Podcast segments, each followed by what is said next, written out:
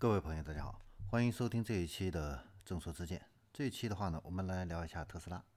那五月十四号的话呢，特斯拉呢对外宣称，原来计划呢在六月份交付的这个国产的 Model 三呢长续航的版本的话呢已经下线，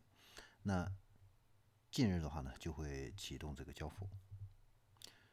那在这个补贴啊现在已经结束了啊，这个之后的话呢。呃，还将维持这款车型价格三十四点四零五万元的售价不变，啊。那特斯拉的这款长续航版的车型呢，它的续航里程呢可以达到六百六十八公里啊，是在四月十号的时候啊正式对外发售的。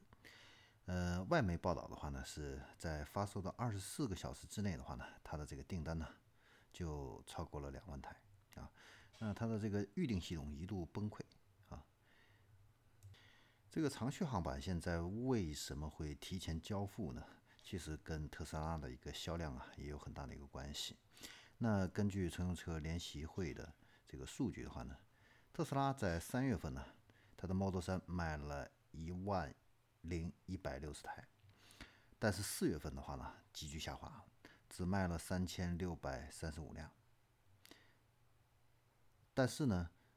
特斯拉的这个上海工厂啊，它在四月份是满负荷运转的，总共呢生产了一万一千多辆，所以呢，这意味着就是产生了一个庞大的一个库存啊。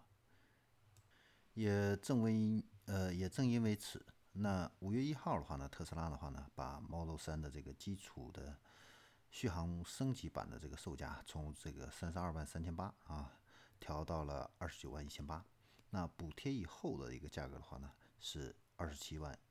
一千五百五十元啊。那这样子的话呢，就让这个四百四十五公里的这个基础续航的这个版本呢，跟这个六百六十八公里的这个长续航版本的车型呢，价格的话呢，就拉开了七点二五万元的这样的一个价差。这样子的话呢，可以便于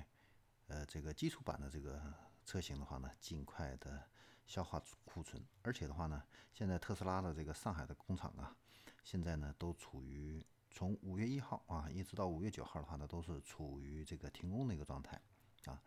那原来的话呢，大家认为是零部件的这个供应不足的这样的一个问题，那现在的话呢，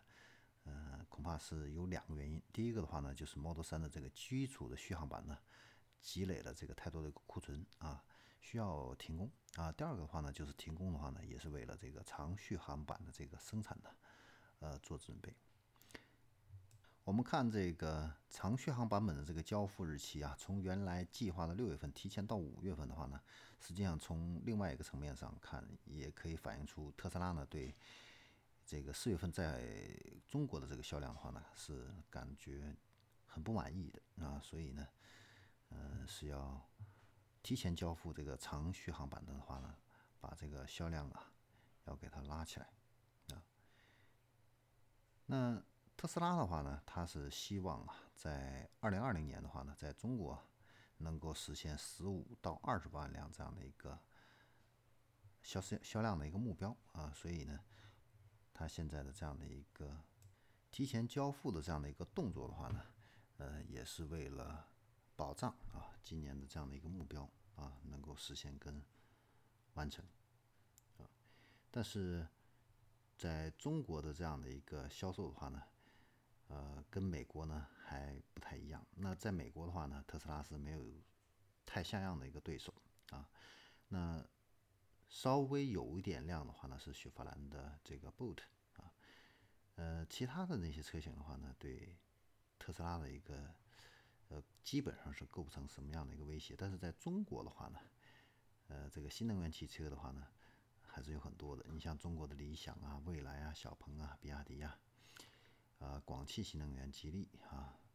还有北汽新能源啊，那现在的话呢，都有这样的一系列的一个新产品呢进入到市场啊，所以呢，消费者的这个选择呀，现在很多啊，所以呢，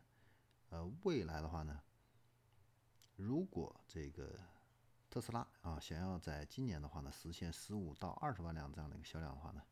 我们可以预测到啊，就是马斯克的话呢，还会加快 Model Y 啊，在中国市场的这样的一个投放的这样的一个速度。好，那这里是正说之见，我们今天关于特斯拉的话呢，我们就先聊到这里，我们下期再见。